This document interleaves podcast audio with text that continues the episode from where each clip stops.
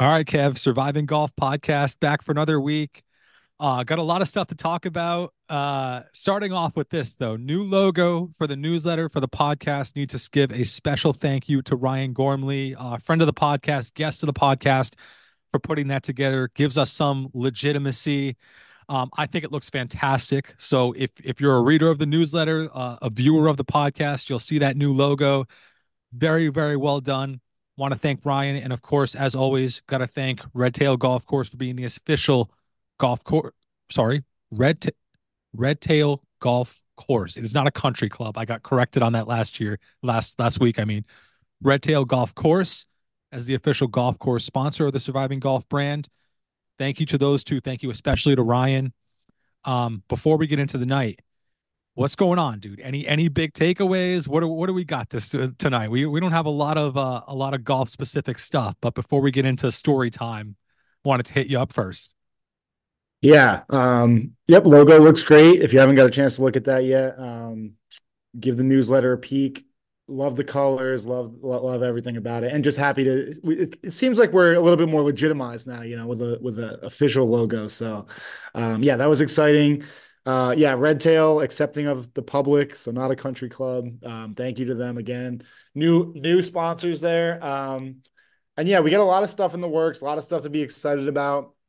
Um, yeah, don't have too much um, on the golf this past week. Um, watched a little bit of it, um, but you know, happy to to get on to the Florida swing and um, you know some tough courses and, and some familiar courses and um, just like a familiar part of the schedule that I'm that I'm pretty excited about. So um, yeah, should be a fun week. Yeah, but before we get into all that, and I sort of alluded to this uh, at the top of the podcast, I have a little story to tell.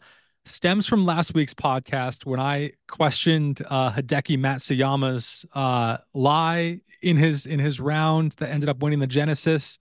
Um, I've questioned Matthieu Pavon's uh, cheating earlier in the season.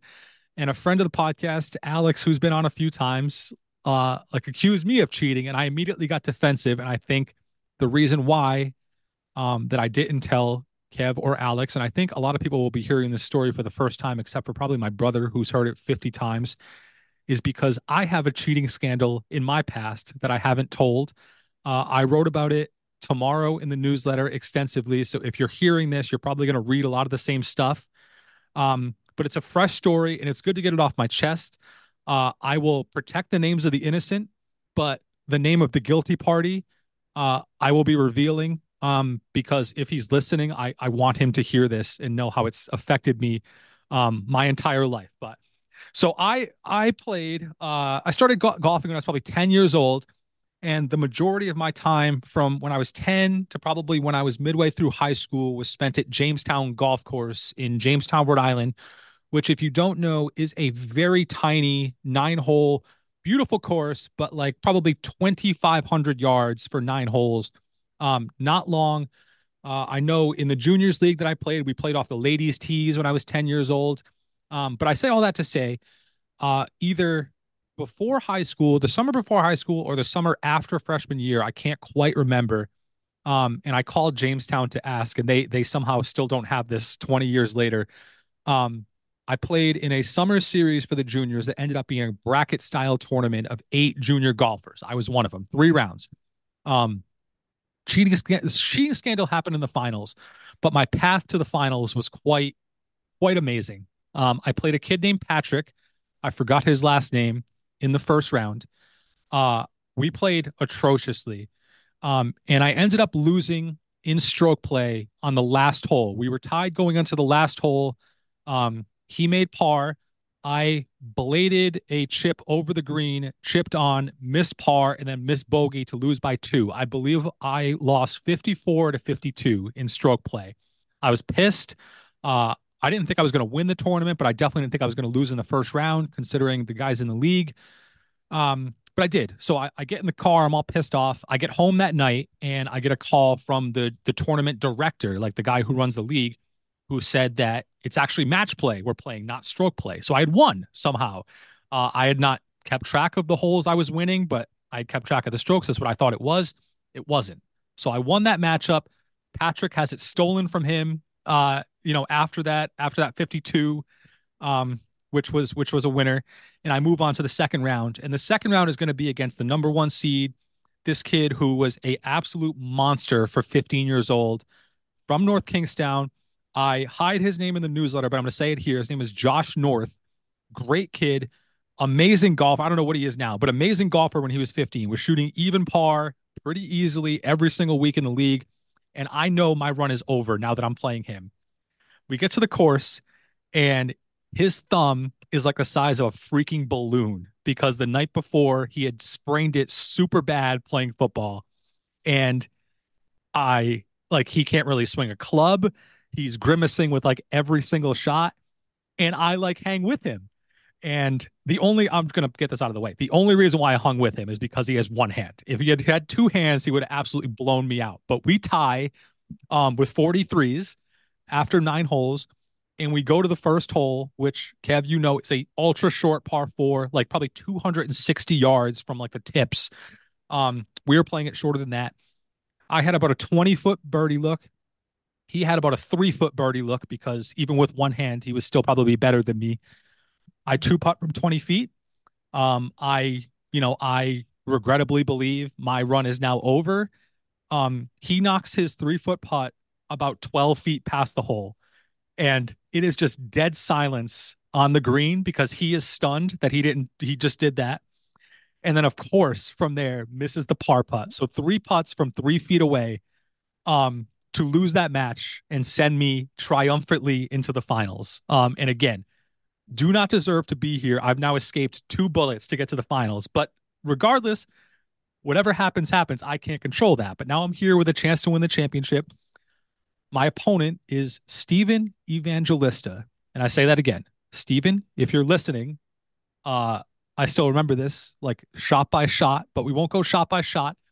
We'll just take you guys to the fifth hole, where on the fifth hole, I am three up through four, standing on the fifth tee box, which the fifth hole is, if it's a 100 yard par three, that may be exaggerating. Like it probably played 70 yards when we were playing it.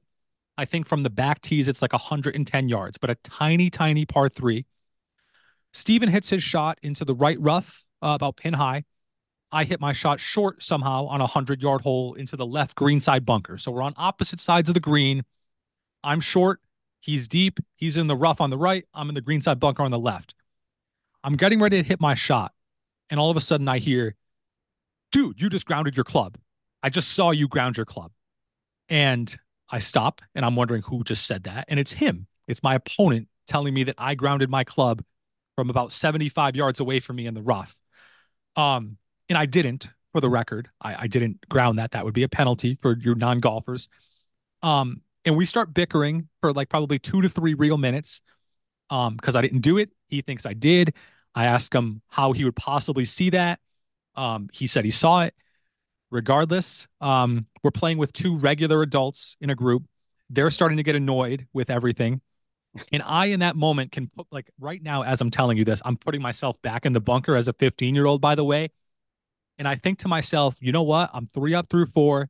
I'm dominating this match it's my time to like be the bigger person here and just accept this and stop arguing because we're making a scene and just play the hole. So I reluctantly take the penalty. I double bogey that hole. Steven wins it with a bogey, of course, um, because he couldn't possibly par a hole. Um, so I am now two up after that, going into the sixth, which is a long par four slash five, depending on what tee you play it from. On the green and two, three putt bogey uh, lose to a par, of course. So now I am one up going into the seventh. Seventh is a par three, about 142 yards, if I remember correctly. Perfect pitching wedge for me as a junior. Um, I stick my I stick that shot to about four feet. I then three putt bogey from four feet uh, on that hole. Uh, to lose that hole. Wait, I'm wrong. I two putt par from four feet because we tied that hole. Okay, so we tied because I know going into eight I'm one up. We tied that hole. I'm one up going into eight. I hit my tee shot out of bounds on eight left. I lose that hole. We're then going to the ninth. Um, ninth is a par five, or sorry, a par four, four. up the hill, bridge in the background, beautiful hole, all, water on the left, all square, all square on the ninth tee. I hit the that tee shot in the water. of course, left. Um, end up losing the match. And when he makes his bogey putt to win the match, celebrates loudly right in my face uh, in match play. And I like I'm sort of like again like I'm starting to p- picture myself like right back on the green. If you're listening to this podcast and I've ever been an asshole to you in sports, uh, if I've ever argued a rule too much, if I've ever been overly competitive, if I've been mean on the court, I just want to let you know if that hadn't happened, I'd be a much nicer person. Like I feel like all all my assholeness in sports came from that moment right there, watching him sink that putt and celebrate in my face like he didn't have to cheat to win uh, and call me out. And I took it like a bitch. And it's one of my big regrets in life. Um, and I can tell you on on the life of my wife and daughter that I did not ground the club in the at the fifth hole. Um, and yeah, like I just think it's really been like my villain arc as an athlete started right there on the ninth green at Jamestown Country Club in the summer of either 02 or 03, depending on when this was. And again, you can blame Steve Evangelista for that. Uh, again, Steve, if you're listening, I I hate you. I deserved that that juniors tournament championship. Who knows how my life is different? But again, if I've been mean to you, it's not my fault. It is not my fault. It stemmed from right there. Uh, and that was a regret. And that's why I probably am a lawyer and argue rules for a living. It's why I don't budge in competition. And it's just a lot. But that is that is my childhood trauma story, my cheating scandal um, at the shady Jamestown Country Club. And again, I say it again, uh, Steve, if you're listening, go fuck yourself for that. wow. That's, that's yeah, a lot, that's a, dude. I'm sorry. Yeah, I'm sorry. no, that's all right. No, I'm happy you were able to get that off your chest. Um, yeah, Ed, Ed, and I have been very good friends for over 20 years, and I've actually never heard that story before. Um, so I I feel like I'm almost like an audience member, and I'm in that I can I'm, I'm taking the story in for the first time. Um, wow, yeah, that's a that's a lot. First of all, your run just to get to the finals is was I will say this did did not deserve to be there, frankly, but but once you're there, like That's it didn't, ha- it didn't either, have to go right. down like that. Didn't have right. to go down like that. Right. Josh right, North didn't have to play football the night before. He could have just won that tournament walking away if he had just played sissy sports like golf. Yeah, right. Right. So yeah, you take a certain risk. Um yeah, that's uh no, that's an incredible story. If you've never played Jamestown Golf Course, by the way, in Rhode Island, it is a hidden gem. Only nine holes, as Ed said, but um, super nice, beautiful, very short. But if you um, have three and a half hours to spend, it is the greatest oh, yeah. spot in the you, world. you will, yeah. All these holes, I can. First of all, Ed, your ability to to recall every single shot is is amazing. Um, but I know this course very well. I played there m- many times, and so I can, as Ed is describing the shots, I can picture each hole very vividly. Um, seven, the par three in particular, you will be with the waiting. tennis the tennis courts behind it like... yeah you'll be waiting for about 45 minutes to to hit that tee shot because it gets it yep. gets backed up like a good three to four groups but um yeah no incredible story uh who, who is it Stephen Stephen Evangelista. Evangelista. It's unfortunate yeah. his last name even has like something biblical attached to it because, right. like I said, there's he's not going. A, there's not an ounce of good in that. He's going to yeah. hell. Yeah, yeah. There's nothing. There's nothing good about that man. Yeah. um. Yeah. No. No. Just incredible story. Um. And I know. How old were you at that time? Fifteen. So I think I was either 14 if it was the summer before high school or 15 if it was after freshman year by my amateur math there. But okay. I think that's I 15 max because I didn't have a permit. I wasn't driving. I know because my mom picked me up from that and it was just like the most silent car ride of all time headed back from that tournament. Yeah. So I, I know yeah. I wasn't driving. So I'd be 15 at the most. Okay. Yeah, it's difficult, to, and I often wonder about this too because I also my my parents started me playing golf when I was very young, and I, um, I don't know, they would always tell me that I was like, oh yeah, like they're like you're so good for your age when you're younger, and maybe I was, but then at a certain point you just get older and like you're still doing the same stuff, and I'm like, you know, like yeah. how good was I really, you know, like I, and I don't really know, like I don't know if I was playing correctly or if I, I'm, I'm sure you, I'm sure that you you know, did not ground your club in that bunker. But I think that I, you know, I I don't know. It's it's hard to tell, and I just wish, I wish that I could go back and watch my yes. my younger self play because I never, you know, when I was particularly younger, I never like competed in golf or I never like played a match or or actually like took it that seriously. I was just kind of out there playing, and I think I was hitting like you know decent shots sometimes. I'm, I'm sure, of course, I was hitting terrible shots like I do now, um, but yeah, it, it would just be interesting. I have almost like little to no perspective of of you know the sh- type of shots that I was hitting, and I and I kind of wish that I did. Well, I know this. Uh, that seventh hole was was 142 yards, and I hit pitching wedge on it as a junior, and I would have to take more club than that now as a 36 year old. So I'm not sure what that would say about me yeah. and my skills. I don't know how you're hitting the ball farther at 15 than you are at 30, 36, but that is the truth. I could I can't recall every shot from every match, but I can tell you with certainty every single shot I hit in that finals match. I think like in psychology, you actually like are scientifically you remember more bad from your childhood than you yeah. do than you do good. I can certainly remember like the bad losses from like youth sports versus like the the bad like the the great wins. Um, but like I said, that one has has been buried in my subconscious for a long time until Alex jogged it deep from the depths last week after listening to the podcast. But so. I think that speaks to like, you know, you had to just like like the amount of pressure that you were putting on yourself on every to be able to recall every single shot. Like it, it's just so like it had to be weighing on you so much, like, you know, in that round, I guess. Definitely wanted to win that tournament. Definitely like when I say I can feel myself like in that bunker, just like I was not like a troublemaker kid. So when like the adult quote unquote the adults like started getting mad that we were like not playing, we were just arguing. I could feel like like oh god, I'm gonna I'm gonna like get in trouble now. Like they'll mm-hmm. tell like the clubhouse I will get in trouble and like be punished. Um, I don't know. I was I was raised very well, by the way. So this is not like this is probably not my parents' thing, but just like Catholic school kid, like all that stuff. So I could like feel like the anxiety of like oh like somebody's gonna budge here, and I guess it'll be me.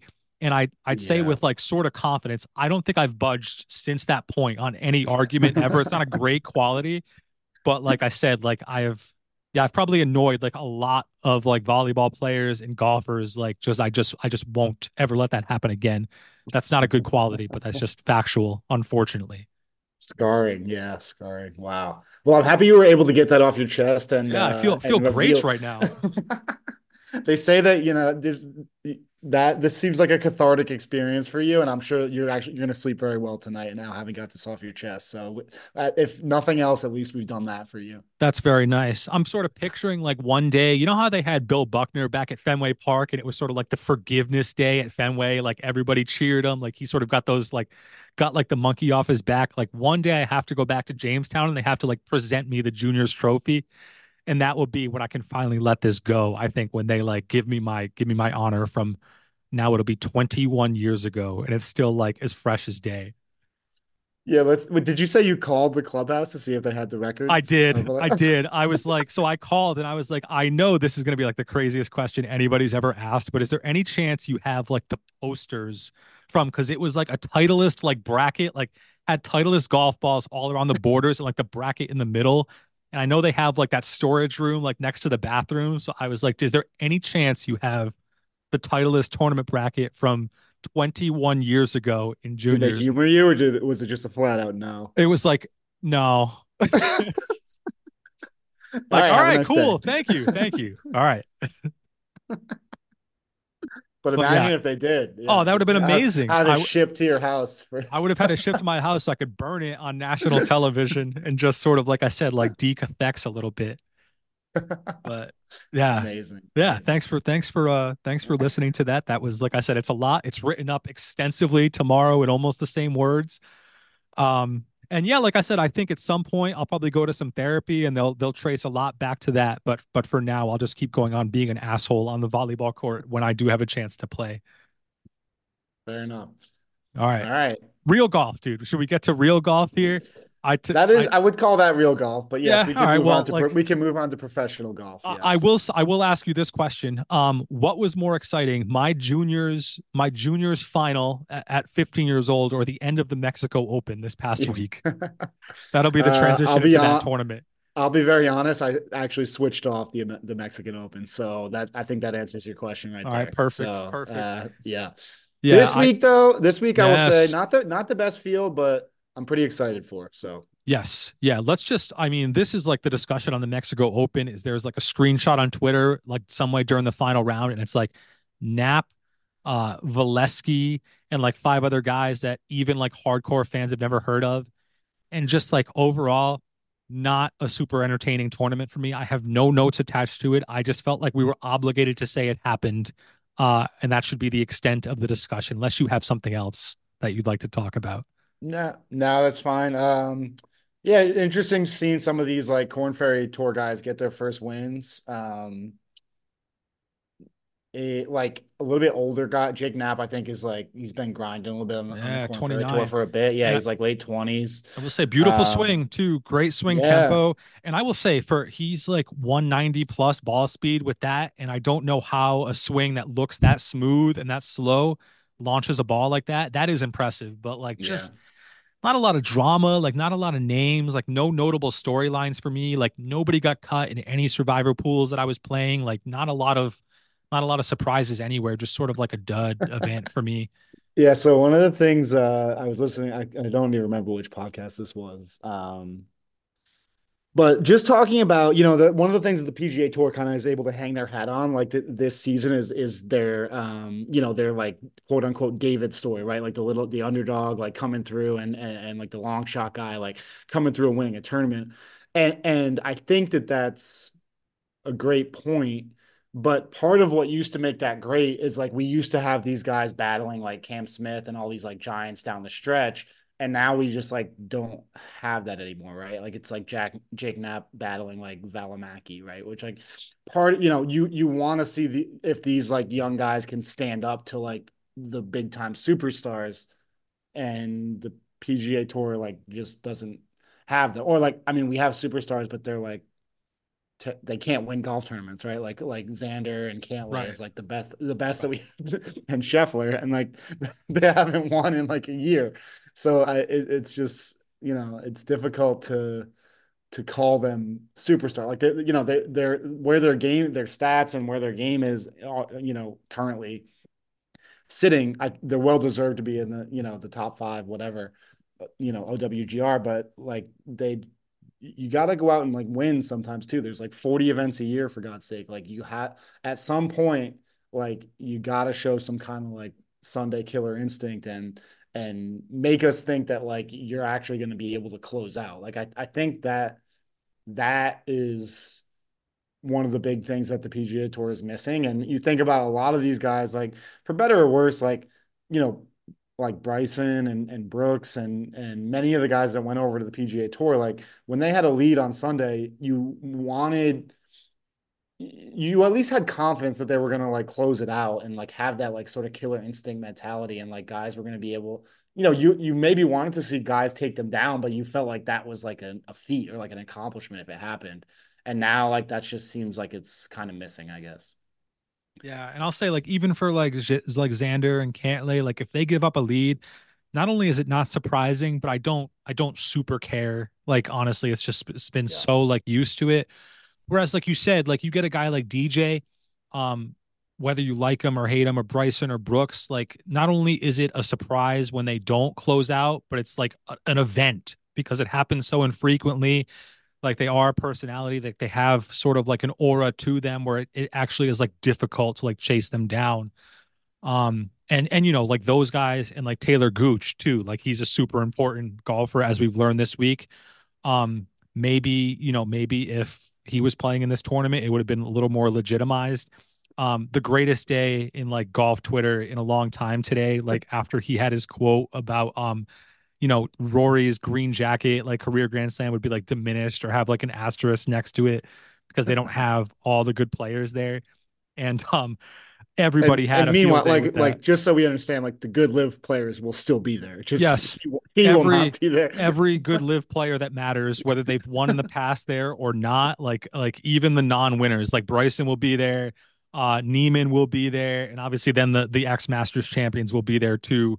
Um and that's all that really matters. But like the field day that like data golf today, like that's like a, an analytics site that it, like for my money is like the most accurate, probably top 100 ranking of golfers. Like they probably do the best job of like incorporating both tours. But they had an amazing tweet that's like, we've added the Taylor Gooch like like uh um the Taylor the Taylor Gooch like stamp to these events and like gone back and looked at Brooks Koepka's PGA win, which is now certified because Taylor Gooch shot 10 over, and that's really important, or something like that. They had a field day with it. Obviously, all the golf pundits had a field day with it. Part of me sort of thinks like he's high level trolling because he's had so many crazy quotes from back in the day where it's like, I think the first LIV event, he was like, the Ryder Cup like can't be much better than this right here. And everybody made fun of him for that. And then he didn't get in the US Open last year and was pissed about that. I sort of thought he had a point there. But then today's where he's like, because I'm not playing in the Masters, like it's not legitimized. Like you just have to sort of laugh at a dude yeah. with that that much self confidence that has no factual backing whatsoever. Right. Yeah, I mean some of these tournaments too, that like U.S. Open, like you can come if you want it that bad, you can come qualify, right? Yeah, like, and he doesn't. He doesn't. No, you don't, and he chooses not to. Like, yeah, so, uh, Sergio you know, does. Point, like it's. But it's and I feel even... like is that would that not be the most like legit the the most legitimate way for you to you know show that LIV is legitimate yeah. and to come and qualify then of course if you don't you know you're taking a lot of risk on too like if you don't qualify then you, just like a clown. yeah, yeah, you just get buried. I, so i understand both sides of it but like you can't just come out and like whine on twitter like you know I, it just doesn't people aren't gonna sympathize with that i feel like yeah. so and the kid's got game, but like other people on LIV have game and have complained. Like Niemann, for example, like after he won the first LIV event of the year, yeah. was like, I can't yeah. believe I'm not going to get in the Masters. But he went to the Asian Open and played that. He played another DP Tour World World Tour event. Um, like he's played and tried to like show he's good, and he is. And the Masters did invite him, which I think was was the correct move. But to your point, like at least he's going out there trying to grind and get into these illustrious tournaments um, in the many ways that you can. Like you may not realize looking at these fields, like the last five players in are usually like Asian tour winners, DP tour, tour tour winners on these like smaller events. Um, but he's grinding trying to do that, and that's that's super respectable to try to get in um, when he should be in in the first place. But still, you sometimes you got to do it the hard way, and that's the yeah. price of making yeah, hundred million dollars. Right. Yeah. At least for now. Um, yeah and show that like, hey, I, so, I, I, I don't know why you wouldn't want to do that. Just go play yourself. golf. Just go play golf yeah, for yourself. Yeah. yeah. and just show that like, you know, that, that, your game is is still up there and and that you deserve to be there. I, I just think that that's that's the right um the right route to take. So yeah, yeah, but yeah, we'll have a uh We'll have a Taylor Goochless week this week uh, in a tournament that that Kev you alluded to, and that I also am super excited for. Um, not the field this course deserves, but the the field that this course will get. One of my favorite courses on the PGA Tour schedule. We're at the Cognizant Classic, which is sounds weird. It's the Honda Classic. It's been for many years now. It's the Cognizant Classic at PGA National in Florida. Um, you know, one of the tougher non-major courses that'll be on the schedule, uh, a real grind, like a real test of of merit and skill. Um, I think I read something. Let me see my notes.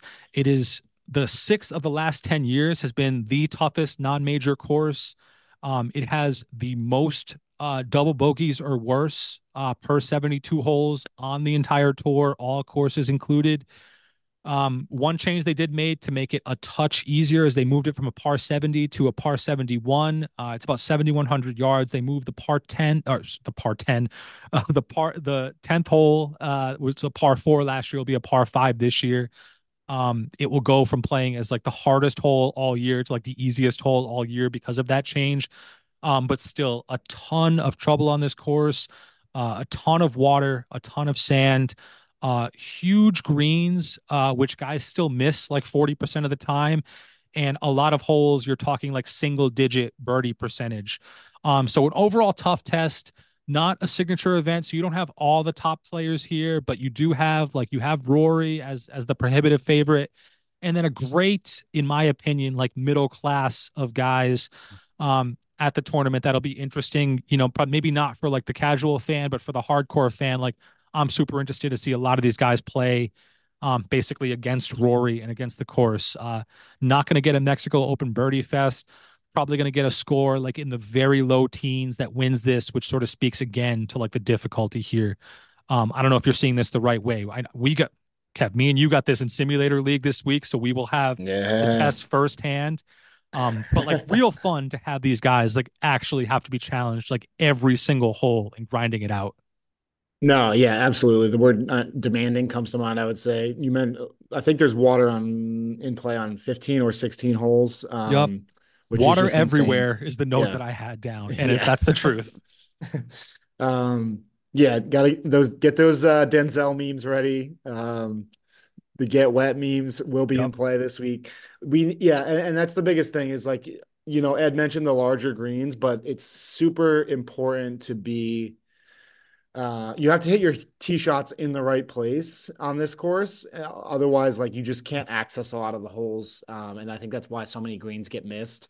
Um, and also if you're if you're not accurate off the tee, like and when I say not accurate, I mean like just even the, like the slightest bit offline, um, you're just in the water versus like in a bad Yep. spot on many other courses. So um ton of variability, um, ton of of doubles being made on the card and or or worse.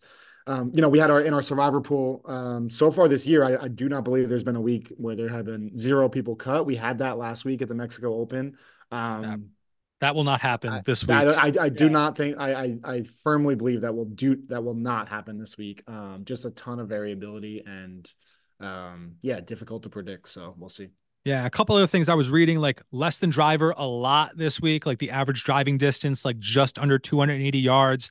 Uh, a lot of plays less than driver. And then, like, with that, really like no wedges at all into these greens, like a lot of mid irons, like 125 to 200.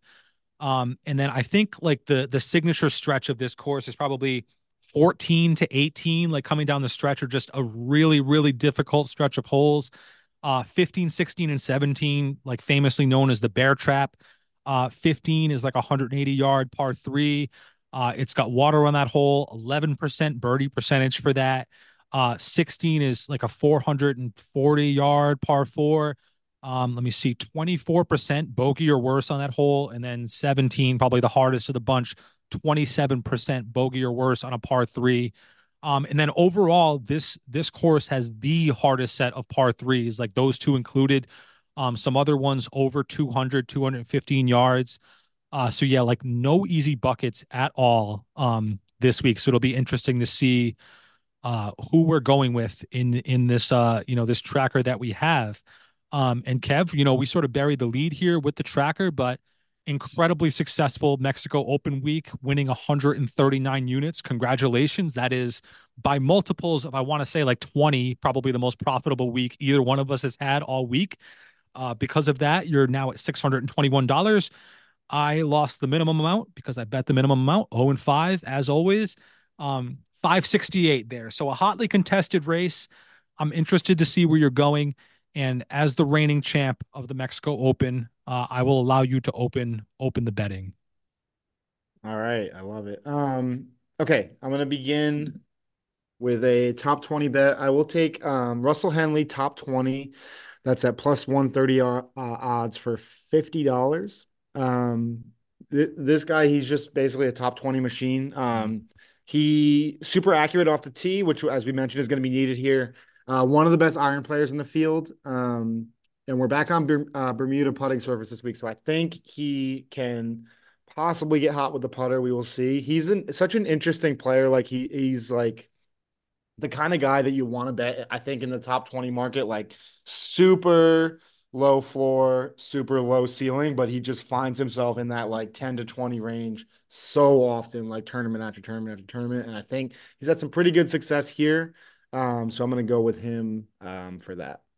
Super high floor, super low ceiling is what I think you wanted to Uh, say yes, there, or sorry, super, high super both. high floor, low ceiling. Sorry, yeah, Gotcha. yeah, that's what I meant. Yeah, I was like low floor, low ceiling. That sounds like a sucker's play to me. Yeah, low floor, low ceiling is means yeah. you just want to stay away from those guys. Yeah, that's like me playing this course. Um, all right, I like that. Henley will be a great, uh, a very popular survivor play as well, and, and like in this field, like I think he's third favorite. So yeah, Yeah. like a mediocre just- player, but up at the top. I'm glad you said that because I wanted to discuss with you. Uh, we haven't, we don't do this very often, but yeah. I wanted to discuss maybe after the betting segment, like who you think will be the chalkiest like survivor plays, particularly yeah. in like bigger pools and, and things like that. Cause I, I have some thoughts on some guys this week. So but. do I. So do I. All right. I'd like to get to that. Um, all right. I'll start off with uh my my most favorite bet. Uh this is an Alex special. It's inspired by him. It's an Alex theme podcast today. It's a five leg top 20 parlay that I made myself. Um Eric Cole, Shane Lowry, JT Poston, Killer Keith Mitchell, and Tom Hoge. Uh, I'm going to put $10 on that. It is plus 15,978. So I believe it's $10 to win uh $1,597 should wow. it hit. Um and I'm going going for it all there. But uh all of these guys I'll sort of be touching on in my other bets, so I'll try to get to them now. Like Eric Cole for me, um, will be in that discussion in terms of chalky survivor picks. Um, like honestly, a pretty good bet to just win this tournament. Has has great course history at this tournament, and then if you just think of his game in a vacuum, uh, like not the longest guy, but like great ball striker, great scrambler, and like good enough putter to avoid three putts, which is sort of what I'm looking for. I think that's a great fit. Shane Lowry, uh, great course history at this course. Florida guy plays well in Florida. That's sort of again like when you look at his game i know it's not been in the best form but his game fits well here. Not the longest the most precise but a good short game. Jt poston great course history has been in good form this year. Keith mitchell again i'm going to say the same thing. Um, slow start last week which sort of took him out of contention but ended up finishing the week pretty strong uh, a good combination of distance and precision off the tee and then tom hoge like again never going to win it like Torrey Pines, but if you put like a lot of mid irons in his hand hopefully will be um, sort of favoring his strengths. So that's a lot, and that's not a very likely bet to play, but I just like putting those big ones together. I've been inspired yeah. in the last couple weeks.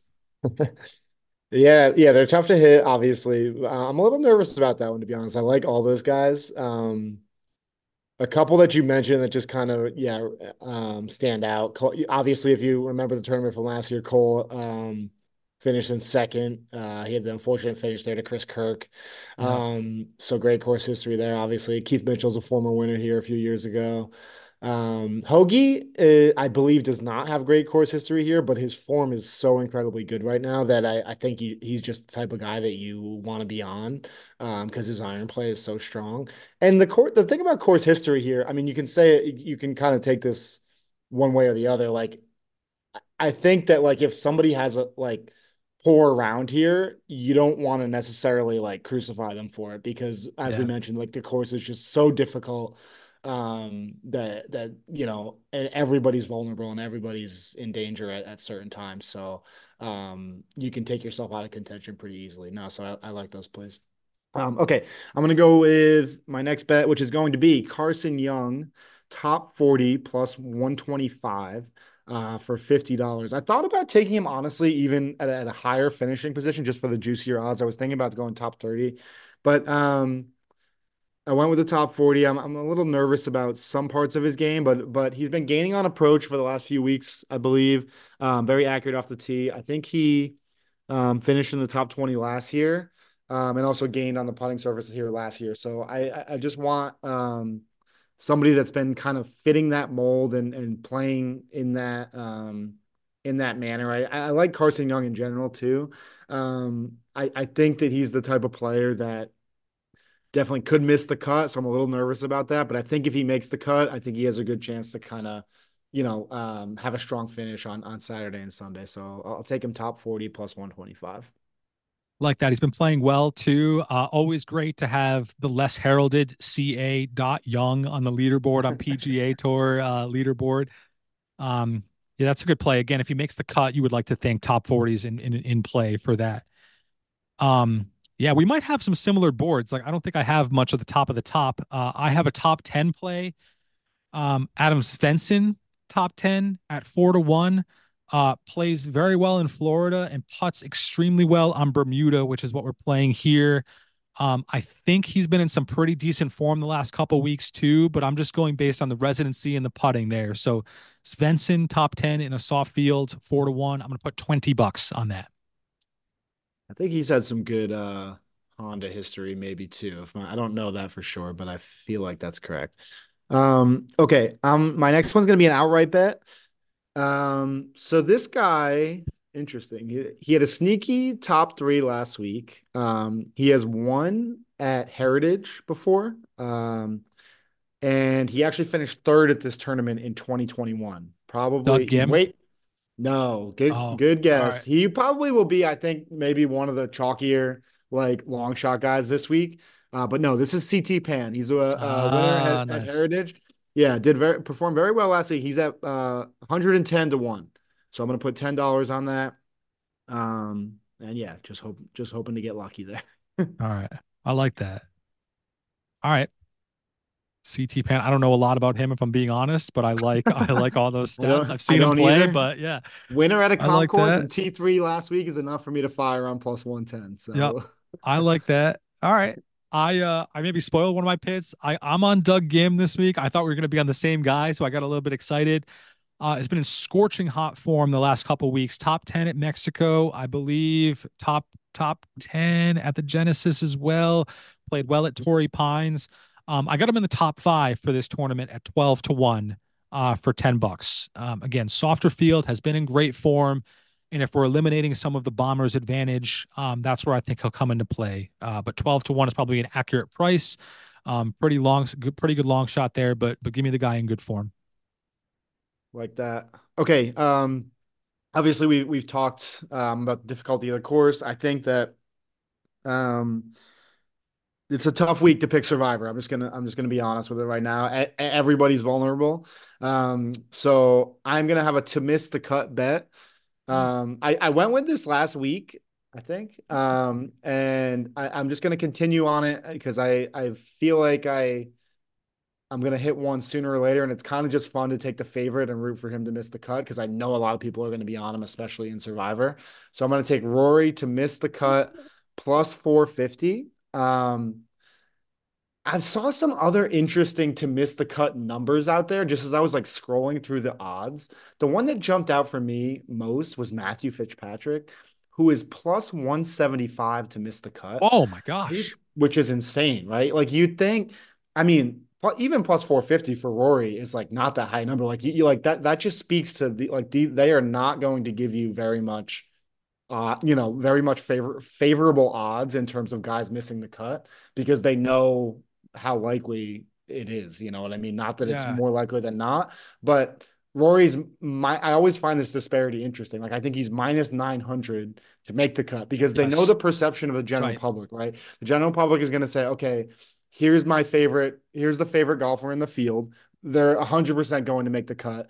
Let me I don't mind laying all this juice and, and let me just take it." where in reality like minus 900 is is just absurd odds to lay for yeah. anybody in this tournament to miss the cut even somebody rory has the best skill set by far of anybody in this tournament um just takes three two or three bad holes on a lot of holes where you could very very easily have exactly. a bad one. and and if they were actually that sure they would lay a much higher number than plus four five fifty to, to to miss the cut um and they're just not so it to me it's not the number that's attracting i just kind of like to root for the chaos of the top yeah top guy struggling and and for some reason I kind of enjoy watching Rory struggle I don't know what, what that stems from but uh that's what I'm gonna go with for this week so um I'll put uh let's go actually didn't write a number to value down so I'm gonna pick this right now let's go uh $15 on that plus 450 I like that. That is crazy. I'm not as surprised at the Rory number as I am the Fitzpatrick Fitzpatrick number staggering. Yeah. Yeah. For being uh, also even his, his outright, outright, number. Yeah, his yeah. outright number is close to 30, I believe, right? Yeah, 28. Whereas, and he's below and like I don't know. I know he's been in shit form the last couple of weeks. Yeah, but... yeah, that's the thing. And, and, I'm gonna say personally, like I people are I've been hearing a lot of people online like say Tom Kim's a great fit, not touching no. personally, not touching no, him. No, way. Uh, it's just the form. Yeah. Like I, I, don't trust. I don't trust him. I don't no. trust Fitzpatrick right now. I need to see a little bit more. Um, so we'll see. But yeah, I'd say both of them, like in a vacuum, their skill sets like like are tailor made for an event like this and a course like this. But to your point, like I've watched them both play. I've been on both of them betting. Um, but I, more importantly, like I followed them like in the featured groups like extensively, and neither one of them have just looked like sharp enough to be have any sort of confidence at all. Yeah. Um, yeah, that's that's crazy. Um, All right, I mentioned this guy earlier. I got Tom Hoge in the top 10, 5 to 1 for 10 bucks. Again, in great form. Uh, and going to be a guy who hits a lot of mid irons into greens. So I'm just hoping on him to get hot. Yep. I like that. All right, my last one's going to be a full tournament matchup bet. Um, I'm going to take Eric Cole uh, over Tom Kim um, at minus 130 for $30. Cole is su- the whole world is on Eric Cole this week, just as a as a forewarning.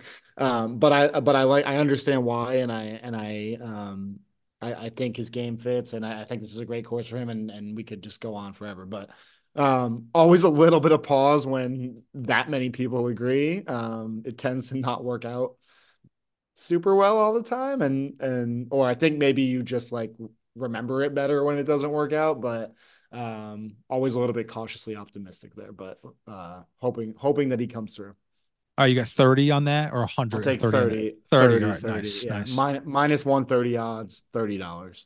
All right. Um, I got him in my last bet. My last bet is a 5, 10, 20 bet. I sort of haven't hit any of these, but I've been antagonizingly close. Um, my top five is Eric Cole. My top 10 is Rory McIlroy. And my top 20 is Ben An. Um, 35 to 1. I'm going to put 20 bucks on that. Uh, we've touched on McIlroy, touched on Cole extensively. Uh, ben An, uh, just a great ball striker who's been playing exceptionally well. Uh, the his aggressiveness concerns me at this course for sure. Um, but then if you're, you know, if you're getting the tournament favorite to be in the top 10 and you're getting the second or third favorite, who's probably like, like you said, one of the more popular uh, picks to just win outright um, in the top five, I like that value. And then, yeah, the talent for Ben An is certainly top 20 talent. Whether he executes is, is a different story, but we'll yeah. see. I, I, like, I like, yeah, I like the, I like the Ben An play. He's a little guy that came out, um, I think he they hung him at like 45 to 1 or something when the odds opened and he's just gotten hammered down. I'm seeing him at 28 now. Um, so just a lot of oh, again, a lot of people on him this week, but it makes sense. Yeah, his um his around the green game has improved quite a bit. The putting is still um concerning as always, but yeah. um but he but he seems to be like much more confident in his game and and um you know more confident around the green. So yeah, I, I like to play great follow on Twitter, by the way. If if you're into that thing, uh, I I really enjoy uh, his commentary on golf in general and and on the people that fire in his comments. The guy, uh, the the the golfers that like aren't afraid to fire back at the at the dumb comments that get made uh, in their feed are are the best. He's like the anti Max Homa in terms of his his interplay with his audience, which you know I appreciate very much. Um, yeah. All right. So you mentioned it, dude. I, you, like you said, they're going to be just looking at like the top 10, 12 uh, on the board here. Um, in terms of the survivor pools that you'll be playing in, uh, I can't believe how little confidence I have in some of these guys that I'm looking at. Uh, like, you know, if, if it wasn't at this course, I would say like you just take Rory and sort of forget it. But I, me personally, not the week I want to burn him uh here. Like I I want a week where he's going to be able to use his driver to be the best player in the world, which that that's what he's best at. Probably better than anybody ever. Um, so if that's going to be in the bag the majority of the time, I don't want to burn that on him. I don't personally think he's going to miss the cut uh, or finish outside the top 50 after two rounds for our purposes. But again, just like I think there's more advantageous spots. Um, Cam Young, like sort of the same thing. Like I want I want to use guys when their best skills are accentuated, and I don't think that's here. Um, but then you get into like Henley and Cole, and those are two guys that I would feel pretty comfortable taking this week. And it's just always uncomfortable taking Russell Henley in a tournament to, to to not screw you. And then yeah, for Cole, like everything fits. It makes sense. It worries me when it's so unanimous. To your point, um, I'd feel more comfortable personally. I, I can't say I'm going to be doing this, but I'm looking at like Chris Kirk down at 40 to 1. Uh, Sungjae's not been in spectacular form, but he's 40 to 1 too. Um, so for me, like just looking at the top, the people that I'd feel most comfortable with are probably Cole. Uh, I like Poston. I like Lowry to an extent. Um, and I think for the most part, just because of the floors that those guys have, like I don't think those guys will will be guys that'll get into a ton of trouble Um, but frankly, I'm not seeing any like surefire, like Yeah. this should be a guy that everybody's on, set it and forget it, don't stress about it person here. Everybody's low floor, low ceiling. That's right. Uh, we- That's right. um, yeah, Cameron Young is interesting. I don't I don't know what's going to be done with him. I think that the highest owned one and done plays will be uh Henley and Cole. Even though, yeah, despite what you said, Henley is just like super boring, but but I think that people are, are like uh, educated enough and then following enough now to know that uh, I'm I'm interested in Poston, to be honest. I think that he'll be like an under-owned play, and I I I think that he's a great option um to go with. And and Rory is super interesting. I, I don't I think that I think that Henley and Cole will be more owned in survivor pools than Rory will for a couple of reasons. Whether either people have already used Rory or um to your point, they just don't want to use him at a field like this. Um I don't know. That might be wrong. I'm hoping I'm wrong. I'm hoping that a lot of people are on Rory and that he misses the cut and I hit plus 450. That'd be sweet. Um, but we'll see. It might be, it might be, it's going to be pretty spread out this week, I think. I agree. Um, so I'll be interested to see where people go. Who do you think is the lowest guy on the board that you'll see in a pool this week? I have a uh I have a name to- in mind. Uh, to make the cut, uh, like a Yeah. survivor pool, survivor pool. Um, yeah. Like I'm now that I'm sort of scrolling down a little bit, like yeah. I might was see, I would not be surprised to see like a, um, McCarthy, Rose for me. I would like say McCarthy. a lot of people are on Bezuidenhout this week. Yeah. Um, if you're listening to a lot of people at, at 55 to 1, I wouldn't be surprised to see his name thrown in there. Any lower than that, I don't think people will have the balls to go that low um, for the most part. But yeah, he would be a guy that I wouldn't be super surprised at seeing. Sven- Svensson, um, a lot of talk on him this week too. Con- Corey Conners. Um, yeah, I don't know. We'll see. Yeah. It's going to be an odd week, but like I said, as I've sort of said a lot on this podcast, I enjoy when these guys have to grind to to win and there's trouble to be had everywhere and this is certainly one of those tests. It's one of my favorite courses to see these guys play. I I again question like why the PGA is making some weirder like signature events like these these iconic courses I think are like something that the PGA has to like lean into like Yeah. this should be an event with Yeah. all the good players at it because this would be fireworks down the stretch watching these guys navigate like you said s- 15 15 holes of water and then the most double bogeys on tour like you want to see guys a like be able to put themselves into a hole and then like the grind for somebody to have uh, a couple bogeys on their first nine and then spend the entire rest of the tournament um trying to have to play super aggressive to win for me is like a super attractive feature of some of these Yeah. Disappointing not to see like a Scheffler and like a like a Cantlay and uh you know all these guys in Florida for this. This is Also a not a perfect speed look. spot. Not a good look to lose your sponsor, one of your longest standing sponsors on tour of like 40 to 50 years that you've had. Um, yeah, just not a lot of not a lot of businesses, I guess, having faith in the in the PGA tour as well right now. Um Yeah. but yeah, this is a this is a staple. Um and to your point, like I think they need to lean into that and pump that up and Yeah. make these signature events and and um yeah, just just make their their schedule their, their schedule is already recognizable, but the courses and the and the, the those types of things that people recognize are are one of the things they have going for them. So yeah, kind of lean into that a little bit. Yep. I got nothing. I will also say, just again looking at the field, very excited to see the elder uh Højgaard playing this week. He's a great Oh. name from the DP World Tour. I would not touch him betting, but like cool to see him like properly priced, in my opinion. I was actually excited to see the odds board because I was Yeah. hoping he'd be somebody in the 70, 80, 90 range, um, just because of the unfamiliarity with him. But he's a real player, um, and, and will be great in this tournament, I think, and Yeah, is well- is unfortunately properly priced, I think. What's he listed at? 50 to 1. And I'm just looking at the guys around him, like like he should be Denny McCarthy, Justin Rose, uh Yeah. Pavon, Hoge. Like that's that's proper for him, but I was really hoping I could get him at a better price than that pre-tournament. In And terms of out, yeah, in Too terms bad, of out, yeah, he's the been clean, market. like cleaning up on the DP Right, World Tour, right, he's a stud. Yeah. He's a stud. And if you were on Nicolai last week, like I was, and just watched him do absolutely nothing on the Yep. weekend, I wanted a little uh twin brother revenge uh, this Yep. week. But Let same thing, I just couldn't how it get. should be done. Yeah, yeah. I just uh I wanted to be on him in like t- the top 20 or top 30 market too, and I just couldn't get there on the price. But yeah, definitely guy I had my eye on as well. Yeah. All right, man. Exciting week. Like I said, it's one of my favorites. We'll be playing this course on Thursday. Excited to see how that goes. Um, we will update you on both those fronts, the results of this tournament and the results of a uh, a best ball in in Sim League uh, at PGA National. Um, it's been good stuff. I will be uh, I'll probably be questioning myself as to why I'm still thinking about myself as a 14 year old, but that's you never know what you're gonna get on this podcast. Um, I got nothing else, man. How you feeling headed into heading Good. into the week here, the week here?